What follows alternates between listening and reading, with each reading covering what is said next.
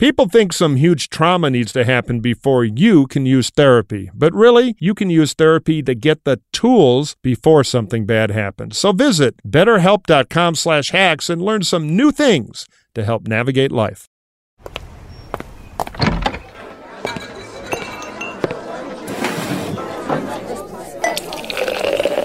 Hey, pull up a chair. It's Hacks on Tap with David Axelrod, Robert Gibbs, and Mike Murphy.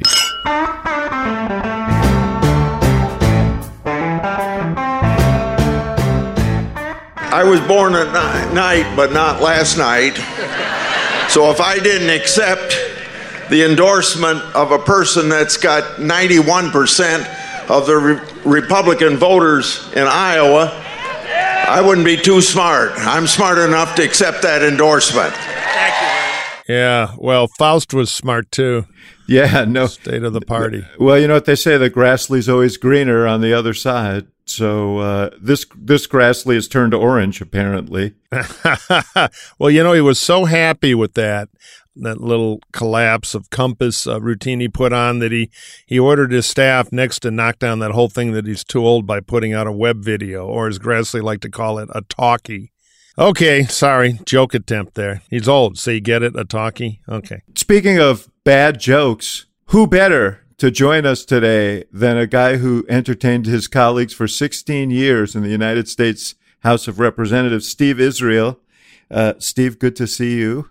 It's it's good to see Hey, you. Steve, Thanks for having from me from his headquarters at the Cornell uh, Institute of Politics. We, we're big fans of institutes of politics here. All yes, of us. you are. You know, this is your doing because when I, uh, Tom Davis, uh, Congressman Tom Davis, and I co-taught a course on the midterm elections at the University of Chicago at your institute, and uh, you uh, you encouraged me to do something similar in New York, and now we're up and running at Cornell. Yeah, I'm still waiting for my franchise fee, but we'll talk about that after.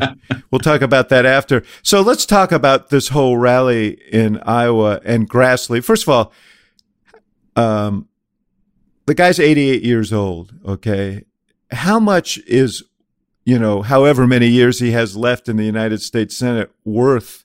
Uh, uh, aside, you know, compared to like dying with your dignity, your soul. But it just shows you the power of Trump in this Republican Party right now. And the power of staying in the Senate. Yeah.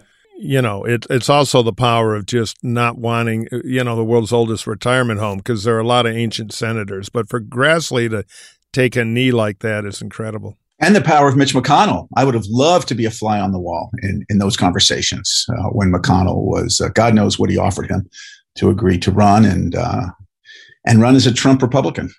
Yeah, well, listen, I just want to read, just for the record here, uh, what Grassley said uh, after January 6th. Everyone must take responsibility for their destructive actions yesterday, including the president. As the leader of the nation, the president bears some responsibility for the actions that he inspires, good or bad. Sadly, yesterday he displayed poor leadership in his words and actions, and he must take responsibility. That's what he said then. And now he, and he was very, very, he was very, very blunt about, uh, about his motivation here. Uh, this guy's popular, 91% approval among Iowa Republicans. I'm with him. I don't care about the insurrection. What insurrection? But uh, Murphy, this is a complete. It's a complete freaking takeover of your party there. Well, first of all, he may be 88, but he clearly can do a flying backflip now, uh, which he's done on Trump. And nobody's more down on the whole Trump disaster in the party than I am. But he's hardly the first senator who's decided, when in doubt, cave to the primary voters. Um, it is a short list in both parties of people who announce their reelection saying, Hey, primary voters, here's an issue you're passionate about. You're wrong. Now, I wish he had, because this is not just another issue. This is Donald Trump and shredding the Constitution and an attempted insurrection. So, but it is what it is. The choice they're making is dystopian, which is their perception is Trump can get them beat in a primary.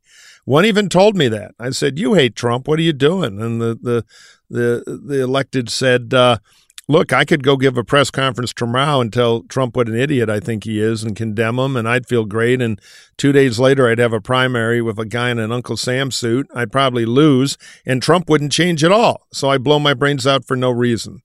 And that is how a lot of them have rationalized marching along rather than setting themselves on fire and losing primaries. Uh, it, it's tragic, but that's the tough reality of politics right now. I remember being in an airport uh, heading home after votes on the last day of the week, and I ran into a, a moderate Republican from uh, from my area, New York State, uh, who detested Trump, uh, and uh, he had just received his most recent poll from his pollster, and he's looking at his iPhone. His eyes widened, and he said, "Who do you think is the most popular Republican in my congressional district?" And I said, Well, I assume it's you. And he said, No, it's Donald Trump. And this Republican went from a moderate Republican to a Trump Republican within about a span of about a week. Yeah. Well, look at Elise Stefanik, uh, your uh, old mm-hmm. colleague mm-hmm. from New York State, who was elected as kind of a moderate New York style Republican, started fearing a primary, and went full Trump. Now she's in leadership, having replaced Liz Cheney yeah. uh, you know, plausibly uh, could rise further uh, in the House. Uh, you know, and the, so the lesson is, you know, jump on the train here. But Steve, let me ask you a question, because uh, we're going to get into all the reasons for democratic, justifiable democratic bedwetting in a second. But I, I want to ask you what whether there are advantages for because I think there may be for Trump's uh, complete uh, takeover of the Republican Party, both in terms of some of the candidates who he might nominate, uh, who may be less competitive in a general election. Grassley obviously is not one of those, uh, and also uh, just by putting his imprimatur so firmly on the party, uh, he makes himself potentially an issue in 2022 yeah. Uh, for for candidates for both the House and Senate. Totally. Like you know, David and, and Murph knows that midterm elections are all about energy, nothing else. Energy, energy, energy. And the president's party uh, generally has a hard time feeling excited in the president's first midterm, in any president's first midterm. You went that, that through that with uh, President Obama. Donald Trump is the greatest turnout mechanism that the Democratic Party has ever had. He gives Democrats a reason to vote. And even though he will not technically be on the ballot in, uh, in 2022, he will be on the ballot. Uh, in terms of Democrats who want to cast their vote, and they will make this, the Republicans will make this a referendum on Joe Biden because they have to in a midterm. Democrats will make this a referendum on Donald Trump. The fact that Trump is talking about running again helps solidify the Democratic argument, turns out a Democratic base, and could be one of the saving graces for the Democrats. I agree with you. A lot of bedwetting, justifiable bedwetting, but this could actually turn to the Democrats' advantage in the midterm. Well, it gives them hope because normally it's a pure mm-hmm. referendum on the new president. Normally it doesn't go well. Trump at least gives them a skyhook to try right. to change the subject. Now, it would help if Biden were on his game, but we're talking yeah. about that in a minute. Trump has a gift because of his pathological need for attention. Trump does have a gift for injecting himself into, sure. into everything, even if the Republicans would not have it. Because I can tell you what most Republican consultant types think is, you know, Trump in some ways is stronger in the primary now than he's ever been before because of the whole January 6th insanity he's sparked, because of the grievance, because he's crazy. On the other hand, Trump's craziness, which has helped him a little in the pre primary world, has hurt him more than ever. He's never been weaker in a general election because of the way he's acting and, and the, the fact there's no novelty. We, we've, we've, we've had the bad meal. We got sick.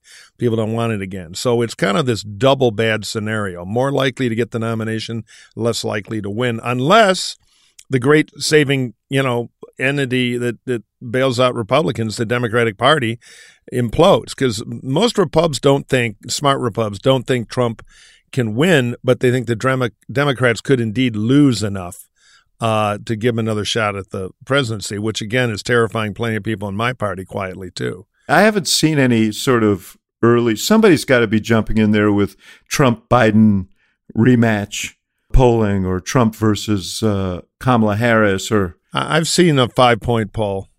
I've seen a private five point, five to six. It was like five and a half, mm-hmm. Biden ahead.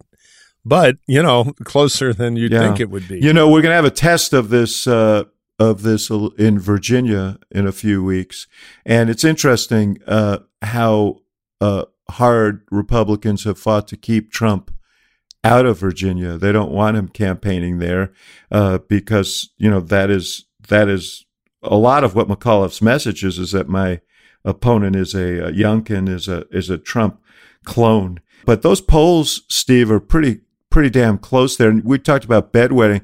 There's going to be a river in uh, in Washington if uh, Terry McAuliffe loses that race. And right now, that seems like it's it's a very very possible. It is. It's very tight, according to the numbers uh, I, I have seen. And that would, you know, Virginia is kind of the canary in the coal mine going into midterm elections and presidential elections. That off year uh, really determines the narrative. And if if Terry loses that election, I'm not sure he will, but if that he loses the election, that really sets a deeply negative narrative going into uh, the midterm. Yeah, the press loves to jam the special election thermometer, even if it's boiling hot, into the water to announce a great insight. But this time it might actually be true. You got Northern Virginia, which is very connected to the Beltway, you know, gestalt and what's going on in politics. You have Biden wobbling in the House. You had Kabul. You have a lot of measurable stuff. And the one thing that may save him, to your earlier point, and I, I, it will at least test a hypothesis, and my view is it won't be enough of a problem, is if you're Trump's people, you're thinking, I cannot let a Republican have an upset rejection of Biden win without being part of it. So I'm going. I'm going to show up whether they want me or not. I'm going to go do a rally down in Norfolk or somewhere uh, 10 days out, and I'm going to claim credit for the win, which may happen anyway. So I have a feeling we haven't heard the last of Donald Trump in Virginia. Yeah, you know, I'll tell you something. Uh, I was looking at polling from Virginia this morning, and the thing that's striking, and this tracks what's going on nationally with Biden's uh, numbers. You know, he carried independents in Virginia. He won the state by 10 points. He carried independents there, I think, by 19 points in uh, 2020. Right now, Youngkin is, is beating McAuliffe among independents uh, in that state, and uh, and and I think and is uh, uh, you know uh, Biden won the suburbs at Youngkin and is even with McAuliffe in the in the suburbs there. Um, it's a it's a pretty disquieting picture right now. I mean, Terry's a bulldog and uh, he has the resources he needs, and he may bull his way through that. But I tell you what, I saw him on a Sunday show uh, uh, on you know, with Dana Bash on Sunday, he looked, you know, for a guy who's sort of indefatigable and the happy warrior, he looked a little bedraggled. He looked a little beleaguered. He looked a little bit like a deer in the headlights, uh, or a guy who understands that he's got a really, really tough race. And yeah, I think that one's going to bear watching. We're going to do more on this in the weeks to come because I think there is meaning. It's turned into a classic challenger race. I mean, McAuliffe is kind of the incumbent, even though he's not the incumbent. So it's this thing where the challenger is only three behind, which means on election day, the challenger very well may make it. And Terry's got all the Biden baggage, which is growing. And I'm, I'm, I'm telling you, the one thing the Democrats tend to have a blind spot is when the real progressive stuff is howling out of the House, whether it be to fund the police or three trillion spending spree, that activates the suburbs in a bad way. And, you know, McAuliffe is catching all that because he doesn't want to step into the party civil war. He's just really in a vice right now, and his opponent can write checks. I'm sure he's depressed because he saw the final TV, and I'll bet they're being outspent. So, yeah, it's rough. If I had to bet right now, I think McAuliffe's going to lose. I think it's tight, but I think he, he could very well go down. And then, as you guys say, the navel gazing, the second guessing, all the stuff that's happening under the surface right now is going to explode through. It's it's just a bad narrative for Biden. I mean, you may be right, but I, I wonder, you said, you talk about the progressive stuff howling out of the House. I think the bigger issue is that nothing is howling out of either chamber right now. And, you know, they've been, uh, they're basically stalled. And, uh, so the question is whether that is what's uh, spooking people or just a sense that things are not moving uh, in Washington, that, uh, you know, the, all, all, with all this uh, promise uh, they're not able to agree on stuff. I actually I want to hear you on this, Steve, but I, I want to hold the discussion about what's going on the Hill for a second. I was always fascinated when I chaired the Democratic Congressional Campaign Committee with Loudoun County, Virginia, uh-huh. um, because it was it, it's a county that President Obama won in 2008, but then Bob McDonnell won it with like 60 percent the next year. Yeah, so it's an ex-urban county. county. Yeah, yeah, that's yeah. the county that I that I love to watch. I just want to own a small radio station in Loudoun County, Virginia, and just count the money coming in from campaigns to message that gubernatorial. Oh yeah, no, race. no. Who wants a gold mine? It'll be better. you were regaling us with stories of your your new bookstore, yeah, in Oyster Bay, New York. So you're a small business guy. Go ahead and buy it. I might as well. And then just, you yeah. know, I'm a Democrat who's become a small business person who's now going to complain about taxes and overregulation. So I might as well. yeah. I, I, have a few brochures for you, Steve. I'll be buying two years for the presidential. And uh, we're talk again. If we dump Trump, we might be on the same team. All of a sudden, I'm, I'm dealing with, with, you know, town of Oyster Bay sign permits. Who knew these things when I was a, mem- a member of the House of Representatives? Oh, my God. Another guy, another suburban voter lost. You know, there, there's a great old pol here in L.A. County. I, I, won't destroy his career. He's retired now, but he's a he's a he was a huge progressive for 30 years, but an incredibly talented guy. I always wish he ran for mayor. He was just a really and he had a, a big job in the county where all the power is. And we were joking around a year or two ago about one of the initiatives to go spend a bunch of money on a left wing thing, and he was like, "Damn it, I'm retired. I'm on a fixed income now. I can't vote yes for that crap. I used to pass all that stuff, and now I know they waste all the money." like, well, you're 30 years too late, but good of you to come around it speaks well of uh, of Democrats that they get rich and still support taxes, man. Yeah. They, uh, so good for them. okay, then let's take a break right here, and we'll be right back. Hey, there's big news, Hackaroots, from my favorite home security company. SimpliSafe just launched their new wireless outdoor security camera. That's right. SimpliSafe, the system that U.S. News and World Report names the best home security system of 2021, just got even better. This brand new outdoor security camera is engineered with all the advanced tech and security features you want and need to keep you and your family safe. It has an ultra wide 140 degree field of view so you can keep watch over your entire yard. It has, it has a 1080p HD resolution with an eight times zoom. That means you can zoom in and clearly see things like faces and license plates to capture critical evidence. It has a built-in spotlight with color night vision so you can keep an eye on what's going on day and night. It's super simple to set up and it usually takes just minutes and it has an easy to remove rechargeable battery. So it doesn't need an outlet and can go anywhere on your property. This camera has it all and it integrates with your SimpliSafe home security system, extending its protection to the outside. Together, it means every door, window, and room are protected, and now your property will be too. To learn more about the exciting new SimpliSafe wireless outdoor security system, visit simplisafe.com slash hacks. And even better, SimpliSafe is celebrating this new camera by offering 20% off your entire new system and your first month of monitoring service free when you enroll in interactive monitoring. Again, that's simplisafe.com slash hacks. S-I-M-P-L-I-S-A-F-E dot com slash hacks.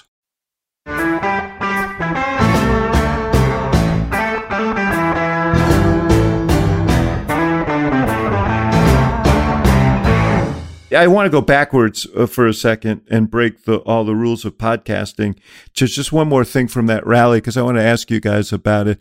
But one of the first things they did when Mitch McConnell said, We have to get back to business, Mitch McConnell should have challenged that election because even back then we had plenty of material to challenge that election. He should have challenged the election. Schumer would have challenged the election. But Mitch McConnell didn't have the courage to challenge the election. He's only a leader because he raises a lot of money and he gives it to senators. That's the only thing he's got. That's his only form of leadership. He should have challenged the election. All right, there you go. I mean, you got Trump waging, by the way, raising money and giving it to senators probably makes him pretty popular with those senators. But, uh, and I don't think Schumer would have challenged the election. But, uh, but the main thing is, uh, Murphy, uh, I mean, he, you know, it is just all out warfare between Trump and McConnell where does this all lead? Oh, look, McConnell has always hated Trump. You know, it kind of shatters the cartoon view sometimes people have of politics, but McConnell, being an ultimate pragmatist, was stuck with Trump, so he tried to use him as a tool to get some things conservatives wanted. But if, if they were in a rowboat together in shark infested water and McConnell had a revolver with two bullets, he'd shoot Trump twice. You know, he'd worry about the sharks later. Um, so what's going to happen is McConnell is a muscle man in the inside world and Trump is a muscle man out with the primary voters. And so it'll be kind of a standoff. It, it's kind of like an eagle fighting a tarantula. It's kind of hard because they're working at different levels. You know, McConnell doesn't really care as much about primary voters, though he cares about his caucus being in trouble with primary voters. So he probably right. had to, you know, have Jasper bring in the mint julep and sadly watch cable TV if his pal Grassley doing the dive to get reelected. Um, I, that's my Mitch thing in my head. I always imagine Jasper, bring me my stiletto. Um, but but anyway, uh, I'm on I'm on the Mitch side of this. But his ability to curb a Trump and to to rein in our in increasingly crazed at least half of our primary voters is is limited. So Trump will keep gnawing on him. He's a good foil for Trump among Trump's crowd and and Mitch will keep being Mitch, and he'll try to engineer it so that Trump cancer stays out of places like the Pennsylvania open seat Senate race and other paths. He has to get the majority, which is what Mitch cares about. But his grip is limited there. He cares about being the leader. Okay. Well, I think he cares about the conservative side being the leader. M- Mitch, no, Mitch, come on, Mike. Mitch is you a conservative, what? and that's not a sin. I'm not calling it a sin. I'm saying one week after this next uh, midterm, Mitch McConnell will become the longest serving, if he's reelected, the longest serving leader in the history of the United States Senate.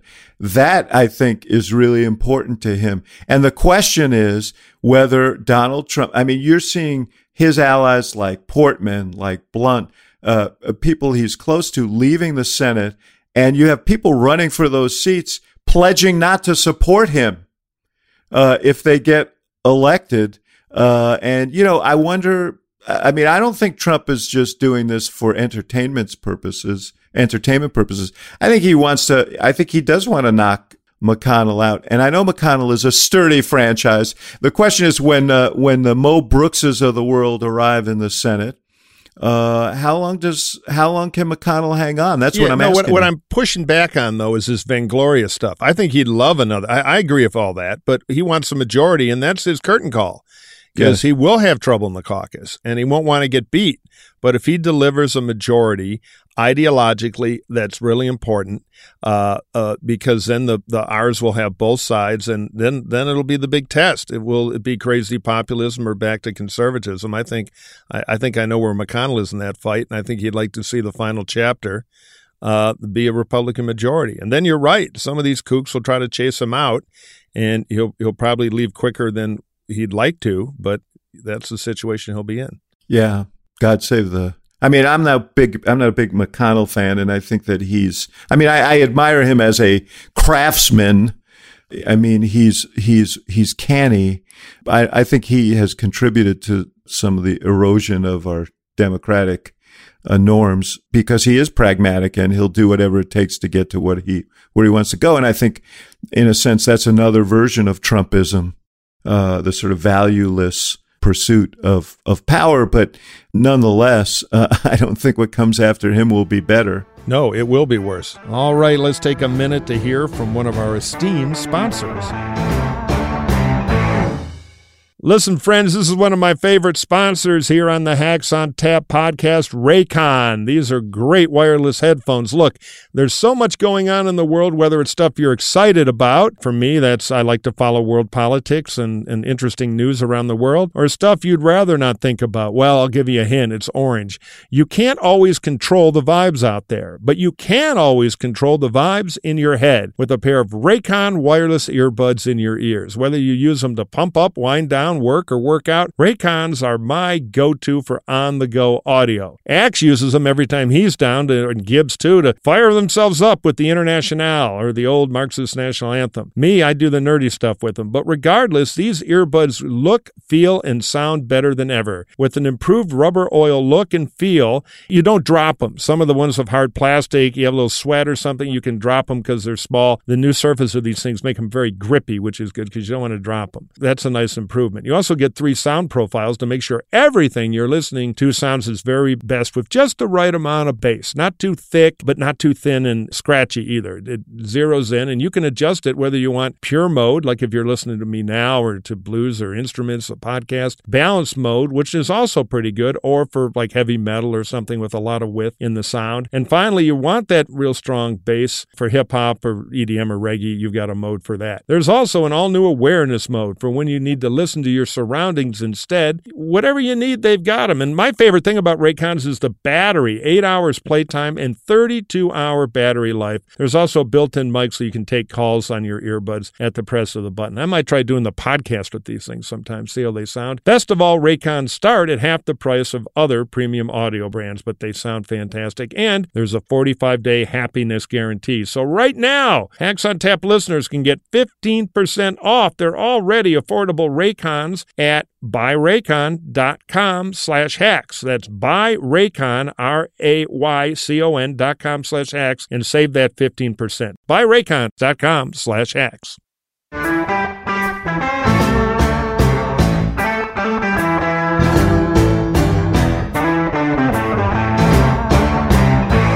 Let's get back to the uh, bedwetters, uh, Steve Israel. Um, you hang around. No, you're not one I've, of them. I've, I know you're I've been introduced on this podcast as a bad joke and a bedwetter. I'm not sure I'm coming back, David. Yeah. All right. Uh, let me say, as a sage student, Yes, that's better. That's There's music to my no ears. joke, no joke at all in politics. an, an eminent former member, I'm going to rescue Axelrod here from his litany of an insults. eminent former member of the Democratic caucus, Yoda, as we call you. uh, what? What is what? How? How do we, the politics, explain? What's the mood uh, among your old colleagues in the House? Because honestly, it does look pretty dark right now. The mood is anxious, and I speak to them uh, literally every day. And by the way, on both sides of the aisle. So for Democrats, the mood is undeniably anxious. Uh, they know that they've got to figure out a path to pass uh, both the both infrastructure bills. They cannot go into a midterm election having failed to pass the bipartisan bill and then reconciliation. Um, the withdrawal from Afghanistan uh, has uh, softened the uh, the ground under them, uh, and so they're looking at a midterm election that they know is historically bleak. Um, they think there's a path. Remember, it's a three vote uh, margin. They see a path, but everything has to go right for them in order to retain the majority. And right now, it's uh, it's been a troubling few months. The the on the other side uh, of, of the equation, they believe that if they can get the the two infrastructure bills passed, and if COVID is behind us in terms Mhm. of uh, you know everyday experience with it, uh, that they'll be in good shape. I want to say one other thing that I learned yesterday in a conversation with one of my former colleagues.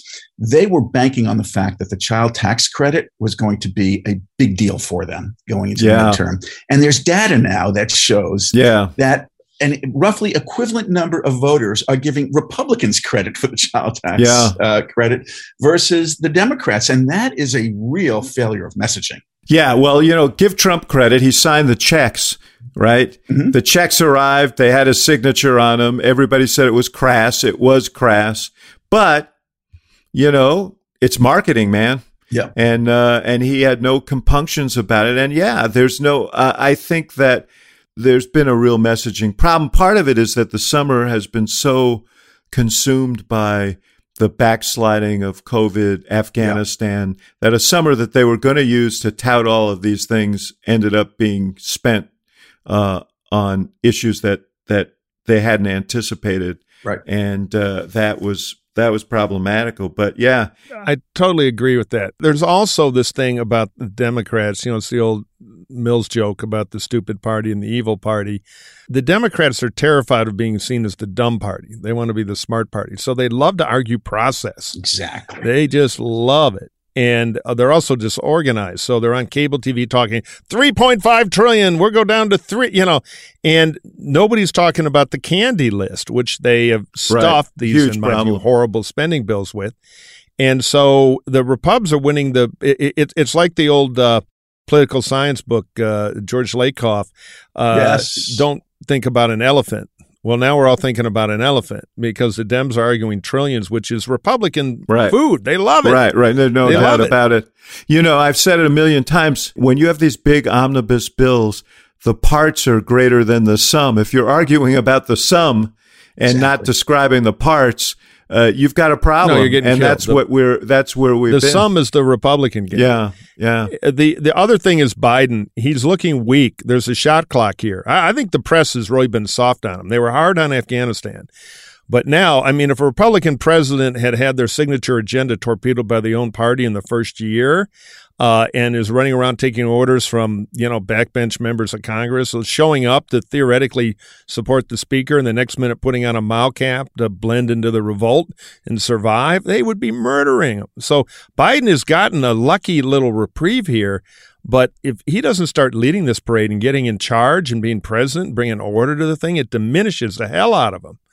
So they've got to break, bust some moves now to change this narrative because it's going to get capped by what could be a bad, even if it, even if McAuliffe wins by half a point, the the casino odds makers are going to say, "Ooh, near miss for Biden, who's clearly in trouble." Yada yada yada. So they need a big shake up, Biden in front, doing something fast, or this decline is going to continue. And then, of course, the midterms are structurally bad, yeah. at least in the House. Yeah. Uh, and it's he starts to circle the drain at that point there are two bright spots for Democrats in terms of the history of midterms, uh, and they're pinning their hopes on this.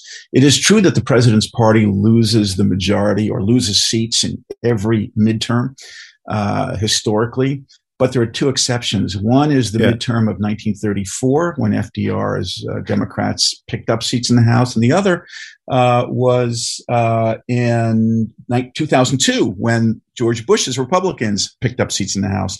In both cases, the, the country was emerging from what uh, it, it, viewed as an existential crisis. The president was, to Murph's point, was exhibiting leadership, was commanding the narrative, and people did not want to put checks and balances against a president who they believed was leading them out of this crisis. Right. If the Democrats have that mood in 2022, then they can hold on to the majority. Yeah. It's only happened twice since World War II. So mm-hmm. it, it is, you know, the headwinds are, there are natural headwinds here. Mm-hmm. And as you point out, the margin in the House is so small. We've got a redistricting year.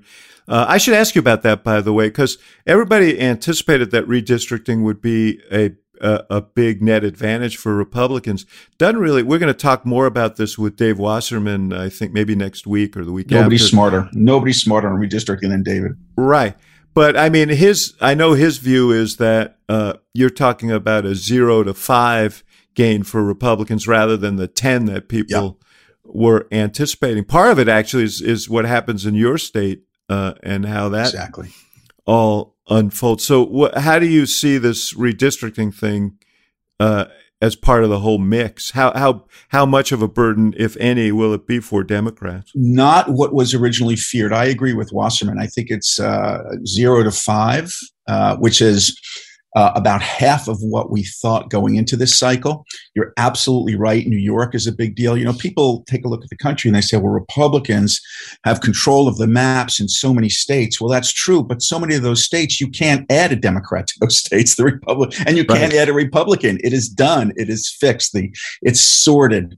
Um, so you do have states like New York and states like Illinois where mm-hmm. Democrats mm-hmm. do have some control. And when you take a look at it, uh, and kind of assess it over the long term, it really looks like it's going to be um, maybe five, possibly six. In New York, I've seen maps.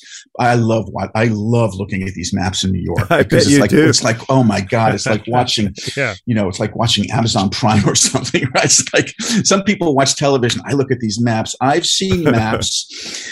that do everything from keep the delegation where it is to leaving Republicans with one seat in the entire state.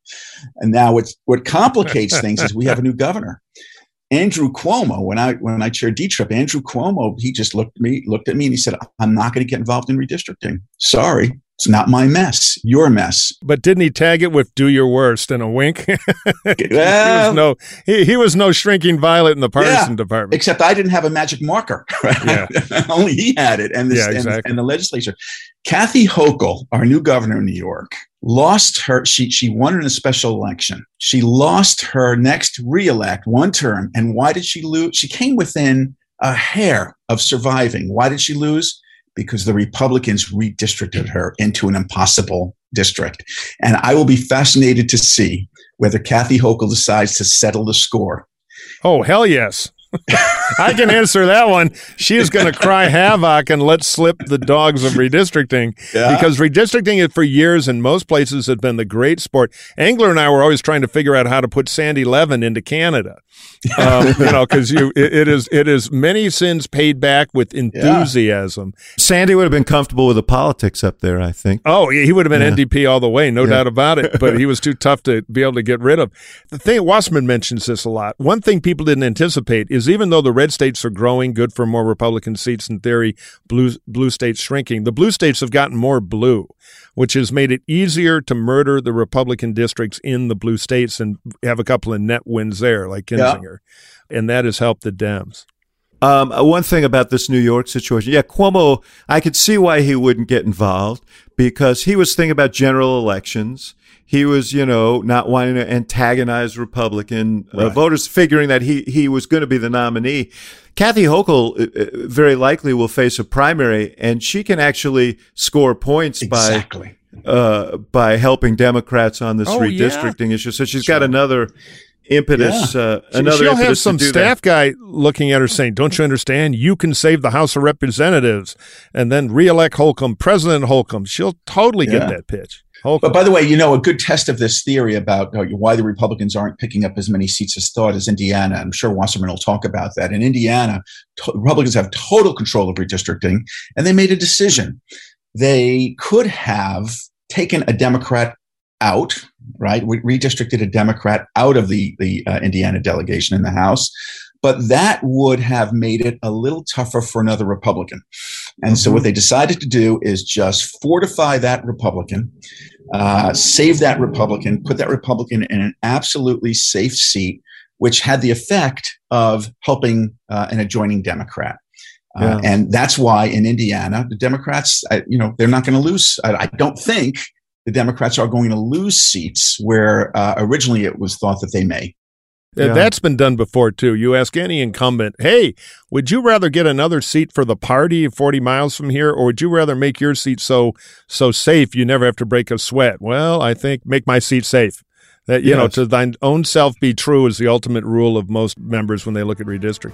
Okay, let's take a break right here for a word from our sponsor and we'll be right back.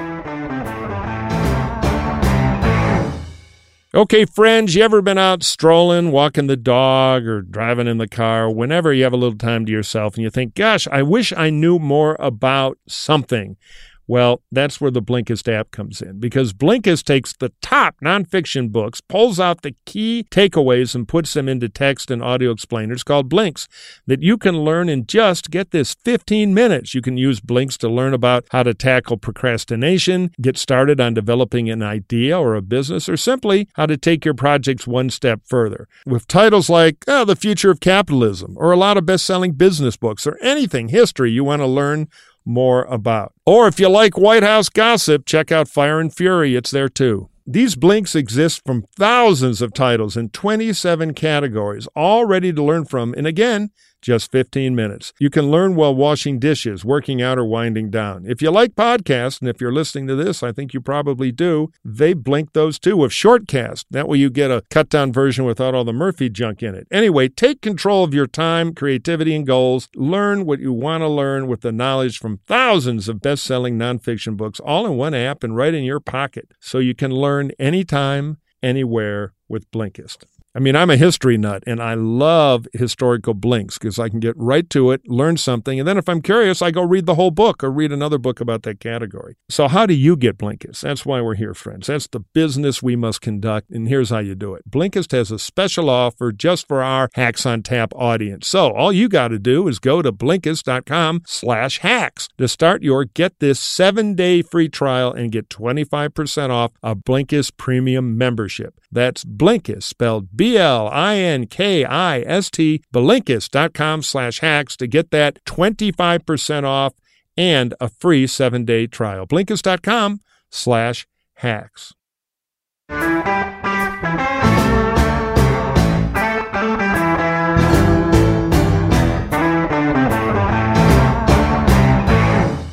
You know, you mentioned Illinois. Illinois is a pretty good example of uh, of how this works as well. Illinois is losing a seat, uh, but Democrats control the legislature, governor's office, and so uh, Illinois will the seat they will lose is probably going to be Adam Kinzinger's seat. Uh, it's going to be a Republican seat. It's not going to be a Democratic seat. Uh, I, I, think it's more like it's most likely that that that the Dems will will uh, uh, you know will emerge with their seats intact, and the one seat that's lost will be a GOP seat. So that's you know a lot of nuances to this and a GOP seat that, for the good of the country, ought to be held. Just to give Kinzinger a mm-hmm. salute. Mm-hmm. But I normally, David, you would know more, but I don't find Illinois Democratic politicians. Most of them did not cry when Bambi died, so I think they're they're not going to let sentimentality about Adam Kinzinger getting away with a knife here. Wait a second, Bambi died. I didn't even know about it. When did this happen? Oh, no. I'm always God, the last spoiler. to know here. uh, Steve, one of the things that you hear from uh, Virginia is, and we we referenced this earlier. If the House and if the Congress could get their shit together and pass these bills, it would be really helpful uh, to Terry. Uh, what is your latest sense of how this is going to roll? I mean, do you think this gets done before that election? I don't know whether it gets done before the November election, but everybody that I talk to uh, says that it will be done. But I'm thinking about poor Terry McAuliffe. Uh, yeah. Will uh, Ken? I don't know. Uh, you yeah. know, I, I look honestly.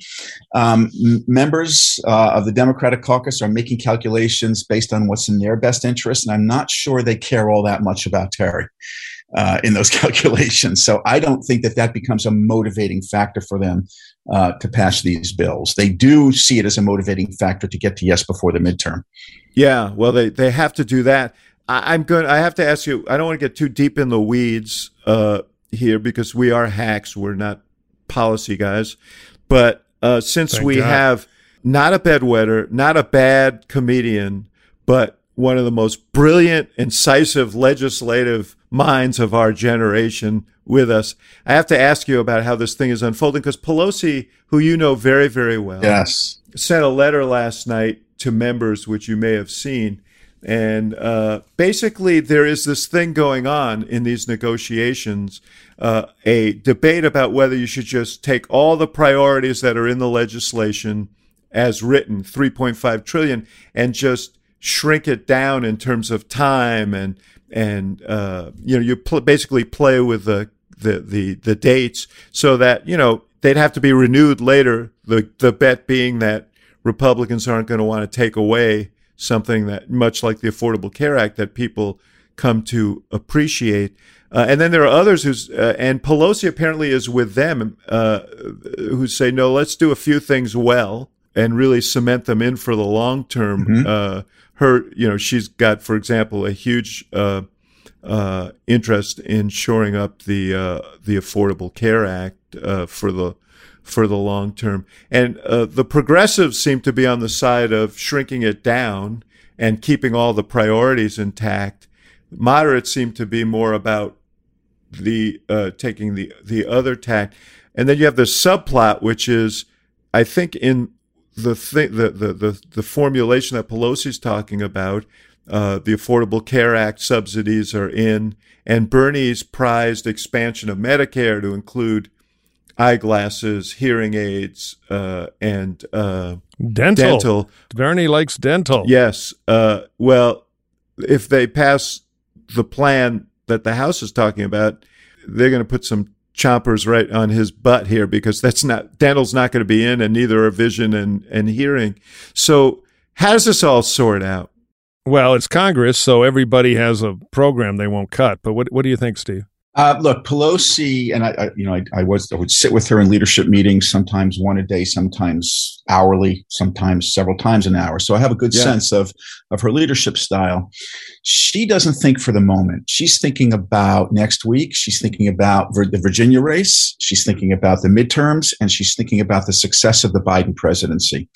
And when she projects to those long term metrics, uh, she understands that her imperative is getting something passed Just get to 218.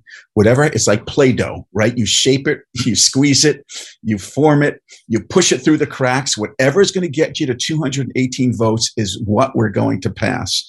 And so she is going to work the problem solvers. And I had a long conversation just the other day with uh, Congressman Gottheimer. She's continuing to work the progressives. Those are the moderates, if, yeah. If yeah, the, the, the moderate problem solvers. Um, and the other thing she will do is, and she's just brilliant at this, Dave, and you know it because you you worked with her as well. Um, if if there's not enough to satisfy a critical mass of 218, she'll find other things to put in there that mm-hmm. may not have been in there originally. Right. So it's right. not like one from column A, one from column B. She'll go to as many columns as she needs to until she can get both of these bills done. And as soon as she senses 218 votes, boom, it's on the floor. You vote for it. Isn't that an incentive, though, to go? I mean, the smart political move is clearly pick a big winner and fund it well. And that way you have a debate about the big winner, which is better politics rather than having a debate about 2.2 trillion or whatever the new number is. But if she's got to do the legislative politics of getting to the number mm-hmm. by, okay, you want to outlaw the metric system, Zoltan, that's your big issue. All right, we'll slip that in to get you. That that naturally incentivizes the dime store new deal theory of cut everything down and have a little bit of something for everybody, which makes the communications harder, but it might be the price you pay to finally get a win here. But it seems like they're at loggerheads to me. The smart political thing and the coalition politics of getting to the vote because so many progressives have so many programs they're quote unquote demanding. Well, I'll tell you what, you know, I've talked to some of these uh, moderates. Their their individual polling in their districts, they're doing very well right now as a result of this position that they've taken. And as you know, every member of Congress has lots of different imperatives and priorities, but imperative one is getting reelected. And the, the moderates believe that they have the political high ground right now. Now, you have AOC, who at a recent caucus meeting stood up and said, Well, let me tell you what I hear in my district. Let me tell you what my, you know, what the base is saying. You, can't just win with the base in the midterm election. You've got to win people in Brooklyn, New York, in AOC's district, uh, and you got to win people in Brooklyn, Iowa. And you, yeah, you, that's so right. You can't you can't you can't win a midterm unless you win both, and you're not going to win both unless you get to 218, pass these bills, change the narrative, and give people uh, an excuse for coming out and voting in it. Low turnout. Of course, uh, you know the part of this Rubik's cube is you've got to pass it out of the House and you've got to pass it out of the Senate. Yeah. I mean, this is, you know, I think back to the Affordable Care Act, and it was monstrously complicated, and Pelosi navigated. She was the Sherpa who navigated mm-hmm. uh, through that. But, uh, you know, there was a little bit of a cushion in the Senate. Uh, so uh, now you've got you've got a couple of players over there, Manchin and I think particularly Sinema who are difficult. And I guess my question, Steve, is at what point does the president have to bring the hammer down and say, listen, this is the deal. Uh, we can all go yeah. down together, or we or we move forward. I mean, the moderates have already won a big concession because it's not going to be 3.5 trillion. Right. It, and so, at some point, when does he say to Sinema uh, and uh, I think and, and to Manchin, this is the this is the best deal we can get. You're getting your infrastructure plan uh, and I got to have you. Well, Manchin has put out a number. Uh, I was with him, in full disclosure, we're, we're close. And I, I was with him the other night in, in D.C. and on the boat. You know, uh, not on the boat, but we could see the boat. we could see the boat from where we were. yeah, just for our listeners, being an interesting character and the fiscal saver yeah. of America, in my view, he lives on a houseboat like Quincy.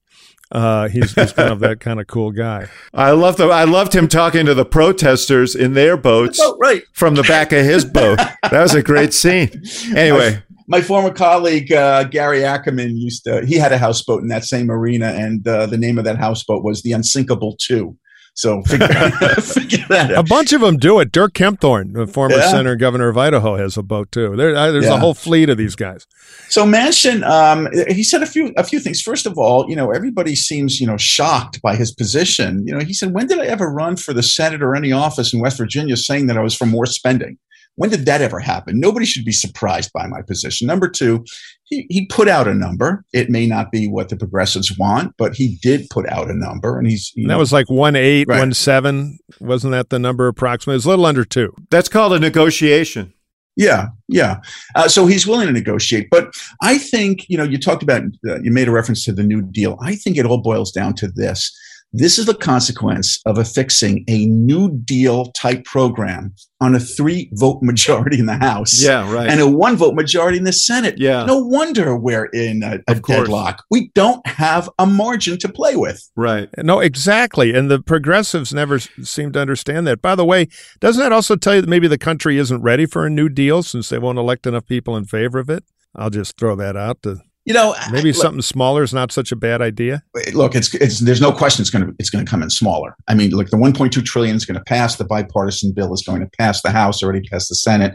They know that they're going to have to chop it down from uh, the three trillion plus. Uh, and then the question is, where between 1.5 trillion and three trillion where uh, will it end up?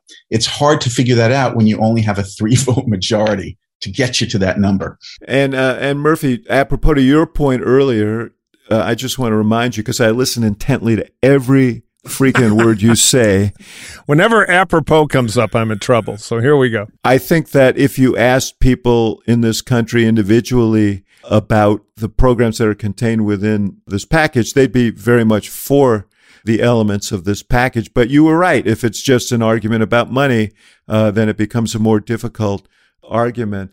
But uh, I guess my point was I, I agree with you, Steve, that Biden his political fortunes and the Democratic Party's political fortunes depend not only on passing these bills, but on also his going into that midterm election looking like a guy who's in command. And uh, he may need to be in command now. you know, he may need to just basically say, okay, this has been fun. We've all heard each other. We all know what the bottom line is. It's time to go. It's mm-hmm. time to move. And I'm yeah. asking you, as the president of the United States and as the leader of your party, I'm asking you uh, now to come along on this. And, uh, you know, a lot is riding on this and a lot is riding on you. I mean, at some point, doesn't he have to do that? Well, yeah. So he went to the house. Uh, he did go to Capitol Hill in the closing minutes of, of you know of yeah. the game, uh, and and made an appeal and and made a calculation. Uh, and I don't pretend to understand how the calculation was made, but I do respect the political instincts of this administration that it just wasn't ready, and they needed to go into overtime. Yeah, yeah. Uh, so I got to respect that. But at, at a certain point, overtime ends before the midterm election, he's going to have to say, "This is it. You're either with me or against me." Yeah, the fans are already heading to the parking lot. So I, am with David. I, if I were him, somebody will tell him, "Sir, that that noise you hear outside, those aren't our rifles. So we need you to put on the general cap and get out there and rally the troops." Now, I've got to ask you, Steve. I've been obsessed with this. You know Nancy Pelosi well. Uh, how do you think she felt about Biden showing up and joining the revolution on a day she was trying, like a good speaker, to move this damn thing forward with a tough deadline and probably some hard whipping? I have to. I would think she'd feel a little undercut by that. I'm, I'm not just trying to make trouble here, but yeah, you're trying to make trouble. Come on. Well, no, no, but you know, Pelosi always gets laudits and plaudits that are well deserved as a really good speaker, and she was doing her thing, and she was in the corner, and they brought the president to the hill, but not necessarily to help her to put on the Mao cap, as I said, and join the uh, join the revolution. I she had to feel a little mugged by that, I would think. I mean, you know her personality. She's a tough pulse. She's probably not surprised by the pragmatic move, but a little awkward. Hey, if it was a mugging, it was like a pre-noticed mugging. I, she does not. she, yeah. I, I right. have to believe that uh, the White House said, "Is this a good idea or a bad idea?" Uh, and Pelosi thought. Again, we're in the closing minutes. Remember, she had scheduled this bill for a vote on Monday, then yep. Tuesday, then Wednesday. Now it's Thursday. The House is recessing on Friday. I have to believe that she thought that it was a good idea for him to come up and apply additional pressure on. The well, you know, and, and and you know, I read it a little bit differently, Mike. I because to me, what he was saying was to the uh, to the moderates. He was saying, you know what, we're not going to have a vote today. We can't have a vote today. And I understand that's a sacrifice on your part. To the progressives, he was saying, we're not going to have a $3.5 trillion program. It's going to be more like two yeah. or 2.1. And so to me, that, that's, that was probably the right message, which is, you know what? Everybody's given here. Everybody's giving something. Now, I think for his own political pers- purposes, Gottheimer went out and slapped the far left around and probably went up five points in his district uh, for doing it. Sinema did the same in Arizona and won a place in my heart. But but yes, yeah, yeah. I know your vote is meaningless to him. But yes, no, I actually know him. He's a patriot. So, but here's the next step. If Biden did that, isn't the big move now because they need a big move? It's time to take yeah. a risk or two if you're Biden because you're starting to circle the drain a little bit. You grab Schumer and a couple of the progressive ringleaders and Nancy or her designee, and you haul them all to Camp David and you publicly lock everybody in there. And four days from now, you announce a deal, and then you're king of the world. Or you die trying because you're already in big trouble. I mean, doesn't he have to make to your point about leadership? I don't think it's a subtle thing now. I think he ought to really make a big move that people understand and win it. That is how the reset works. And that would not be bad for Brother McAuliffe either. What if you don't have the deal, though? I mean, I think. Yeah. You know, well, again, you you, you, you simple it. I, I'm always a believer in politics. Never give anybody an essay question. You sit them down. So here's the deal: we either land on 2.1 in the next four days, and you go back and sell it, and we stand out here and announce it's done, or guess what? Trump's going to be your next president. McCarthy or Scalise are your next speaker, and maybe we hold on to the Senate. You're, the world is pick A or B. Yeah. Well, first of all, uh, I think they've already agreed on 2.1. The the sticking point is, is what's in the 2.1. Well, that, that's an easier fight in some ways. And uh, so they got to work that out. And it's not uh, Pelosi and Schumer who are the obstacles here. It is, you know, individual, as Steve points out, everybody's an entrepreneur in a Congress this divided. So, uh, you know, it's more complicated than just getting the leaders up there um, the leaders I think are fine. I think he's got to get the message across to the uh, to the entrepreneurs that you know you're actually a franchisee, you're not independent. so uh, you know, I think that's where that's where we're at. But I do think, Mike, I, I agree with you that I mean, I I think we're coming to the point where he he needs to sort of he needs to use what leverage he has as president of the United States and leader of the Democrats to say, guys, everybody's given. This is the best we can do. We're going to rise and fall together. I'm asking you to to help us rise, and uh, I need you. And let them look him in the eye and say, "No, you don't have me." Oh yeah, no, he's got to corner him and use the whip. But I'm saying, do the high risk thing publicly because the subtle moves are just eating everything alive. I remember one of my governors once, we had a couple of three malcontents who were holding up a huge vote in the state legislature. He pulled them in the room and basically it was late at night and said, "So here's the deal: we don't get this thing done by lunch tomorrow. You're you're taking the whole ship down. So I want you to go home tonight. I want you to think about it. And tomorrow morning, I love you so much, I'm going to send a Cadillac to pick you up. You got to decide if it's a limousine or a hearse." and uh, we got all three uh, was an outstanding governor at that legislative. So they weren't so, going to take that. They weren't going to take that lying down, huh? oh, no, ah, about that I'm now off the hook for the Grassley Speaking talkie joke. I've been rescued. yes. By the way, Grassley now at 88 has a new campaign slogan: 23 skidoo. Now that didn't work either. Okay, no, old jokes just don't go here. You guys are too old. You don't understand the kids. They like an old joke. No, but I will tell you, completely unrelated to this, greatest slogan of all time was this alderman, Casey Laskowski, who was also a funeral director in Chicago. I think he was elected six times. He always ran under the same slogan He'll be the last to let you down.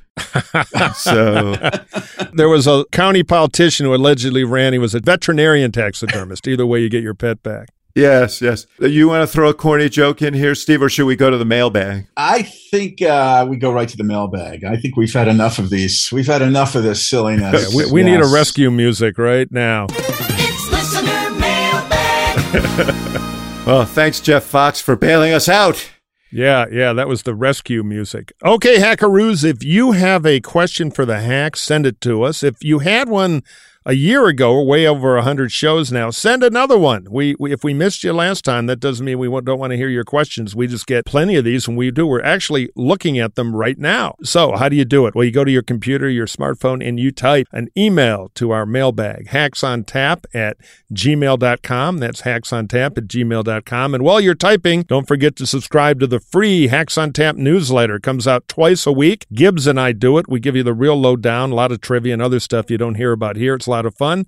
And as I said, comes through email totally free. Just go to hacksontap.bulletin.com, hacksontap.bulletin.com. Well, Steve, I've got a question from Steve, which is a little suspicious always when you.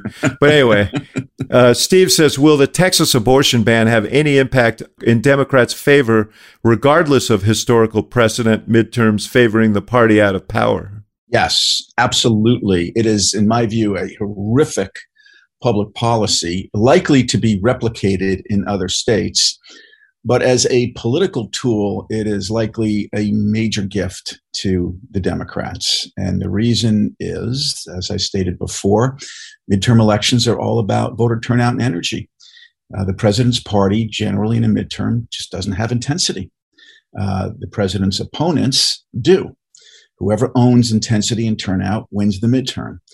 Um, this issue is likely to energize uh, and uh, send out uh, many more voters uh, than would be normal in a midterm election. And the pre- precedent for this that I think about is in uh, the 2018 midterm. Remember, right after uh, the the inauguration of Donald Trump, what happened in like the 48 hours after that? You had millions and millions of women doing these marches across America. That was an ignition of energy that was harnessed. And then you had women who marched on the streets and then decided that they were going to run for Congress in those midterm elections. And the Democrats just crushed it in the 2018 midterm election based on that energy, mostly among women, suburban women, moderate women if the, these decisions, I believe, in Texas and elsewhere, are likely to have the same effect for Democrats, create that energy, if they can harness that energy, it absolutely helps uh, Democratic turnout. And I will finally say that I've talked with my former Republican colleagues uh, who are nervous about that one thing that these cases are going to really uh, energize uh, their opposition. And we could get a Supreme Court ruling uh, in June which is right as the uh, the campaign season is entering the final the final month. So exactly. But I, I, will say Trump was president in 2018, so that obviously turbocharged. It was the first time mm-hmm. people had a chance to vote after 2016, and that and you know we all remember the Women's March after. Uh, uh, inauguration day, there was a lot of pent up energy there. We'll see if that can be recreated here. It's also a formula not only for the Dems to raise a ton of money, but Libertarian Republicans hate the turn in your neighbor part of the Texas law. So there's kind of a an attack on it from the right that has power. And finally, where it'll work most is the most important geography, which is the suburbs in the key Senate states, which is where the real battle is, even more than the House in a lot of ways. So it's trouble for the R's. Okay, David, from Jocelyn, who wants to yes. know for you, one 2022 Senate race that isn't being talked about is Pat Leahy's seat in Vermont.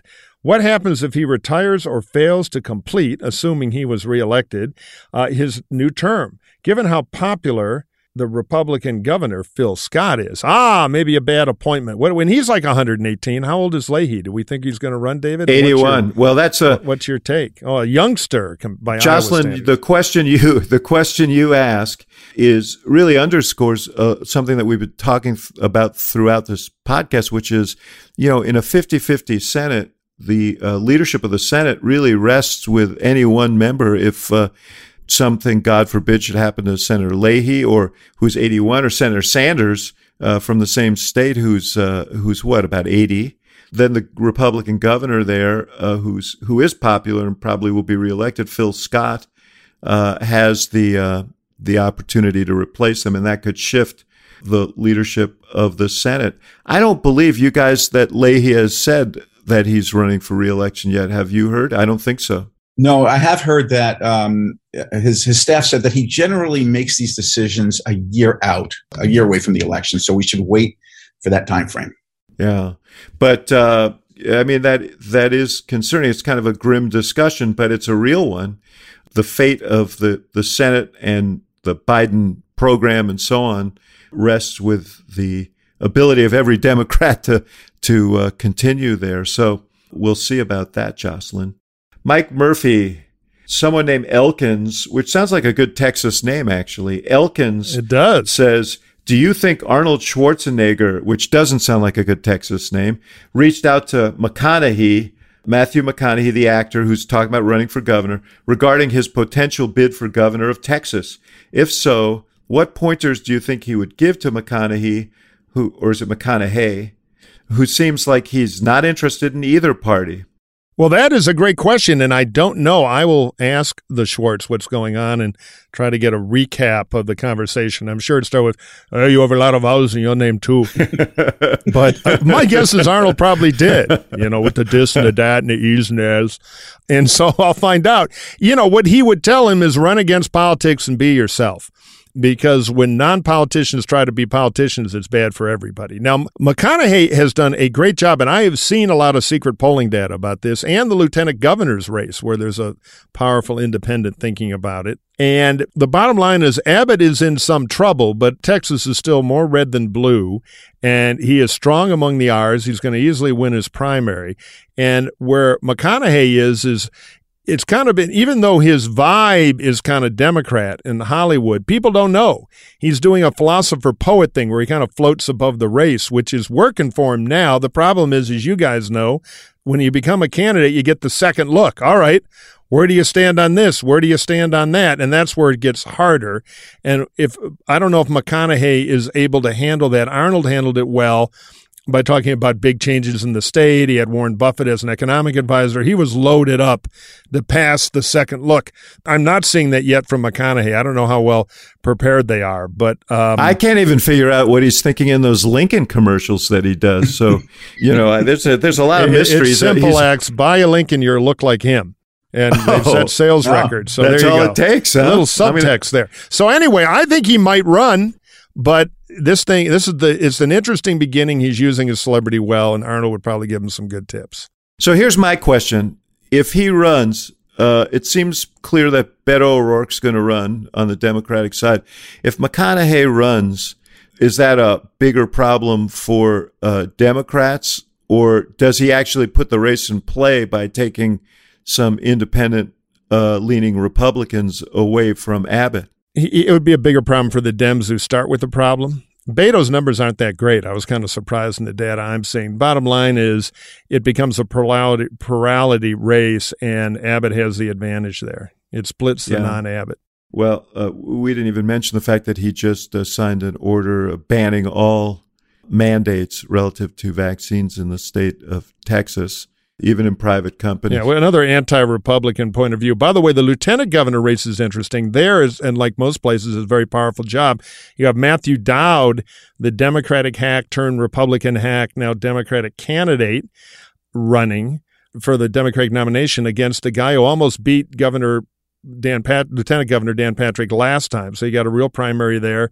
And then Dan Patrick, who is in weaker shape than Abbott and is vulnerable if the Democrats could get their act together who is a lunatic, uh, let me say. Can we say that on the podcast? I think so. And uh, should be vulnerable. So, yeah, we'll see. Uh, Lieutenant governor is a very powerful office in that state, arguably as powerful as the governor's office. Because right. it's one of the only places where lieutenant. Normally, they, they give them a closet for an office in the in the in the basement of the Capitol. We are under a mandate to let yes. uh, Congressman Israel go because so, he's important. He's no I got joke. A bookstore David. To, you know, I'm just a bookstore proprietor. I've got to go open the doors. yeah, yeah. You're a humble greengrocer like Marty Sorrell. Yeah. The name of the bookstore is Theodore's. It's not open right? yet. It'll be open November. It's Theodore's Books in lovely Oyster Bay, Long Island. You're all invited to the opening on uh, in November. Uh, bring bring bring lots of money and a voracious appetite for how reading. much how much do we love Steve Israel that when you get this place up and running and after the local complaints and the permit yeah. problems and you're about to switch Republican, I will lure David Axelrod out of one of his mansions and we can tape a live hacks on tap there with you. Let's do site. it. Let's do it now. Yeah, I'm we're in. I, we're I'm especially yes, happy we'll, I came today. Yay. Yes, and then we can go over and see the Theodore Roosevelt site. Oh, it's All amazing. right, Steve Israel. Thanks, guys. Great Thank to you. see you. Hey, thank you. Bye. Murphy, I'll see you next time. All righty, X. See you then. Bye, everybody.